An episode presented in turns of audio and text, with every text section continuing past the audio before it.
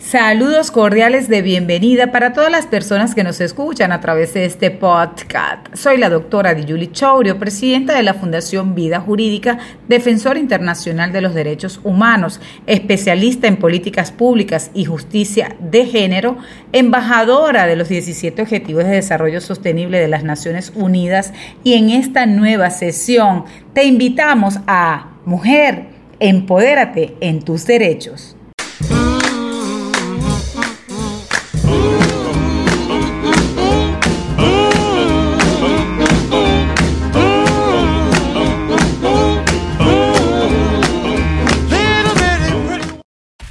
Saludos cordiales y como siempre les habla la doctora Dijuli Chourio, presidenta de la Fundación Vida Jurídica y defensora internacional de los derechos humanos. Ahora bien, en este segundo episodio nosotros vamos a hablar del por qué no se reconocieron antes los derechos humanos de las mujeres, por qué no éramos consideradas humanas, indistintamente eh, las luchas históricas han conllevado a que seamos consideradas seres capaces de tener derechos legales. Ahora bien, el feminismo tenía como metodologías también y teorías visibilizar la vida de las mujeres para que se borrara esa distinción entre lo público y privado. Cabe destacar que en esas luchas históricas las mujeres y hasta ahora, hasta la fecha, vemos todavía la connotación donde eh, se habla de las mujeres, pero en un sentido no figurado, es decir, Todavía podemos observar en legislaciones, en conversaciones o quizás en temáticas donde se aborda el hombre como ser universal y único para, que, para englobar tanto el sexo masculino como el sexo femenino. Ahora bien, esa distinción artificial que la podemos también verificar tanto en la parte pública y en la privada, viene a dar un cambio en los años 70 ¿Con qué? Bueno, aparte de la incorporación de la perspectiva de género de los derechos humanos de las mujeres. Cabe destacar que ese origen que ha tenido siempre esa desigualdad de poder entre hombres y mujeres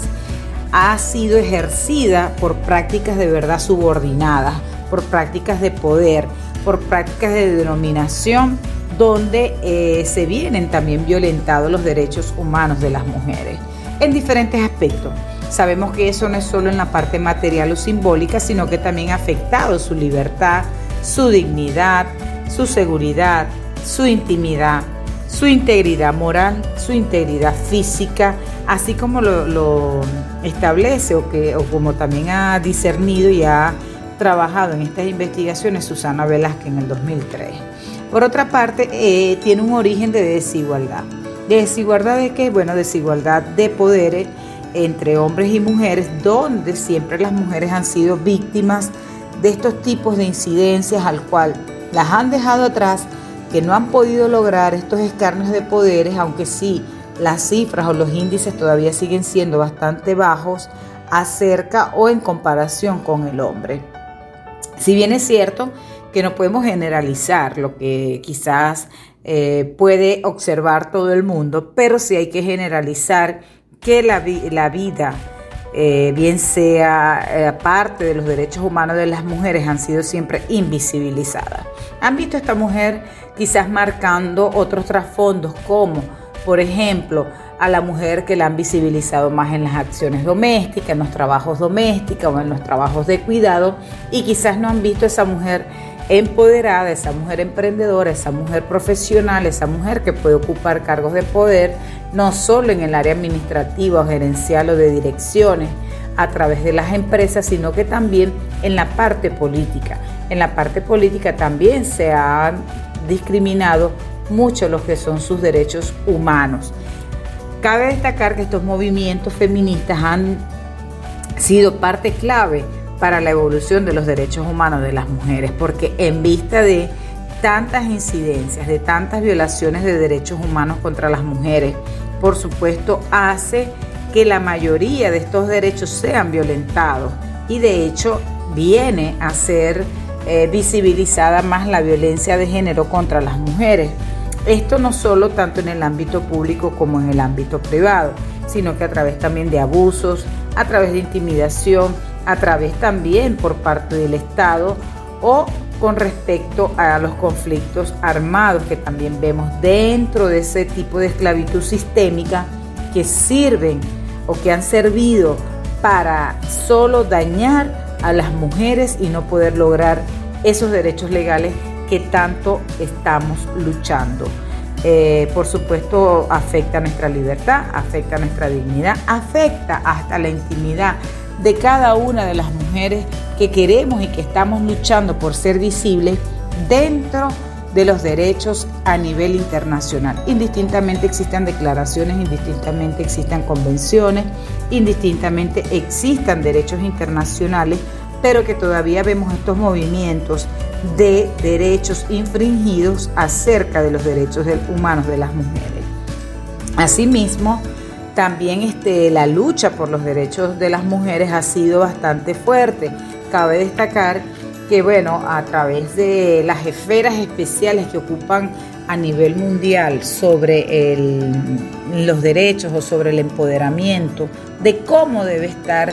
visibilizada la mujer, cabe destacar que para el año 1995, y lo hablamos en nuestro recorrido eh, de episodios, y hasta en el inicio hablamos de lo que es la Comisión de Beijing, ¿no? Aparte de las creencias, aparte de todo lo que se ha abordado durante estos hechos históricos, cabe destacar que esta Convención de Beijing viene a ser parte persistente para invisibilizar, por supuesto, todas esas incidencias que han dejado atrás a las mujeres y visibilizar un poco más lo que es la igualdad y no estemos en desigualdades, lo que es también este, visibilizar la persistencia de la no discriminación contra las mujeres y niñas dentro de los ámbitos o diferentes ámbitos que puedan ser eh, discutidos o no logrados a través de las desigualdades que éstas generan. Asimismo, la falta de mecanismo que tienen todos los niveles porque seguimos todavía indistintamente promoviendo los derechos humanos de las mujeres, seguimos también en ese, eh, quizás en esa protección que tenemos que seguir a través de las luchas, a través de los derechos humanos, a través de romper los estereotipos de desigualdades que también eh, existen dentro de los sistemas, tanto de Estado, tanto civiles, tanto en cualquier parte o esfera de los derechos humanos de las mujeres. Cabe destacar que podemos ver, analizar las legislaciones, tanto internas como externas. Por ejemplo, en Venezuela tenemos leyes importantes que por supuesto trae un poco lo que es eh, los derechos de las mujeres, pero que todavía existen legislaciones que quedan atrás con respecto a lo que se ha logrado hasta ahora con los derechos de las mujeres legalmente. deberíamos de cambiar nuestro código civil, que es desde el 82, es un código civil que todavía tiene eh, varios artículos al cual sabemos que nuestra codificación civil fue parte del código civil italiano. Entonces que lo que tenemos que modernizar para poder visibilizar la autonomía que existe en estos momentos con respecto a los derechos humanos de las mujeres. Por otra parte, tenemos bueno, la aprobación de la CEDAW, que viene a abordar lo que son los derechos de las mujeres y la no discriminación con respecto a la erradicación de cualquier tipo de violencia. Aparte, bueno, de la ley aprobatoria de la Convención de Velo Pará, que también lo, lo hemos hablado, existen otro tipo de legislaciones como son eh, la ley orgánica del trabajo, que si bien es cierto acá en Venezuela tomó parte eh, doctrinal y también este de los derechos a través de eh, las recomendaciones que hacía o que hace también la Organización Internacional de los Trabajadores y Trabajadoras, como es la OIT,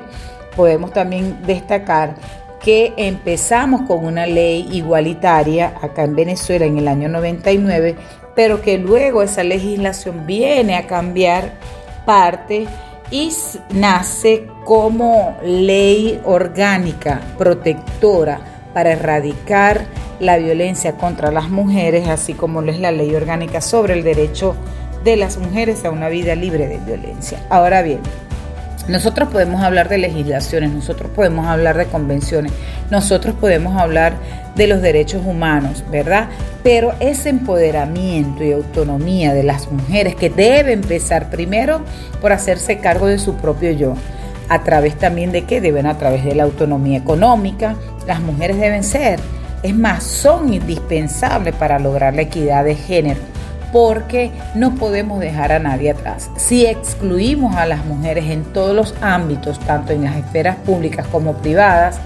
no existirá nunca un avance, bien sea económico o un avance en un desarrollo eh, quizás necesario para una relación equilibrada tanto dentro del Estado como son los derechos humanos de los hombres y de las mujeres. Hablar de una equidad de género es necesario no podemos dejar atrás esta formación eh, para lograr esta sostenibilidad, así como lo establece también la nueva agenda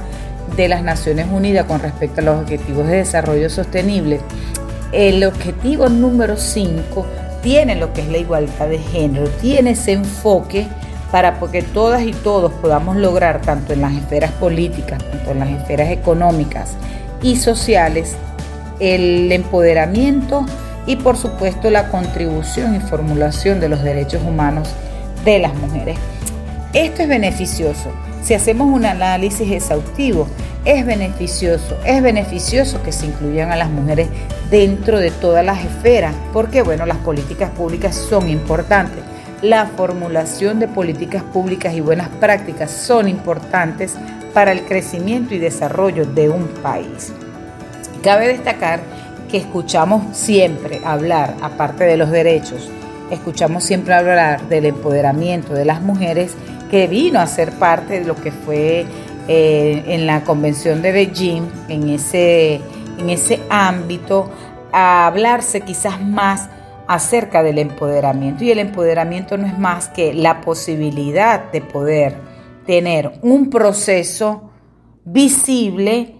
que las mujeres también se, se hagan cargo de su propio yo para que puedan mantener el control de sus propias vidas, para que existen también esas condiciones, tanto a nivel legal, tanto a nivel personal,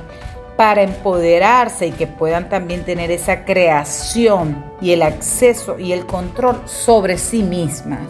Una mujer empoderada es una mujer que puede tener motivación, es una mujer realizada, una mujer que pueda tener las necesidades de ser independiente y por supuesto tener principalmente esa motivación de emprendedora, de empoderadora, que las pueda llevar más allá de sus derechos humanos. Ha sido una lucha larga, ha sido una lucha de ciclos, ha sido una lucha quizás para erradicar un poco lo que es la violencia contra las mujeres y niñas pero cabe destacar que tenemos desigualdades que hasta la fecha existen y que tenemos en estos momentos eh, la problemática con respecto a mejorar o a desarrollar quizás un sistema que pueda ser incluido en una, una equidad de género para que las mujeres sean mucho más autónomas. Si existe paralización a través de las incidencias que podemos ver a nivel global, por supuesto que los derechos humanos de las mujeres también se paralizan y se paralizan no solo los derechos humanos de las mujeres, se paraliza la agenda, por ejemplo, de las Naciones Unidas con respecto a los objetivos de desarrollo sostenible, se paralizan todos esos avances que tenemos, pero ojo, que puede también ser viable para poder hacer este eh, quizás esta reconstrucción y que podamos ver o visualizar a las mujeres en una entrega total para la integración de la nación. Todas y todos somos importantes, cabe destacar, pero el sistema de integración es un sistema que tiene que ser trabajado y que tiene que ser valorado no solo por las mujeres, sino también por los estados, por los estados que suscriben eh, todas estas convenciones, que suscriben también cada eh, convenio, que suscriben protocolos, que suscriben eh, todo lo que engloba lo que son las partes legislativas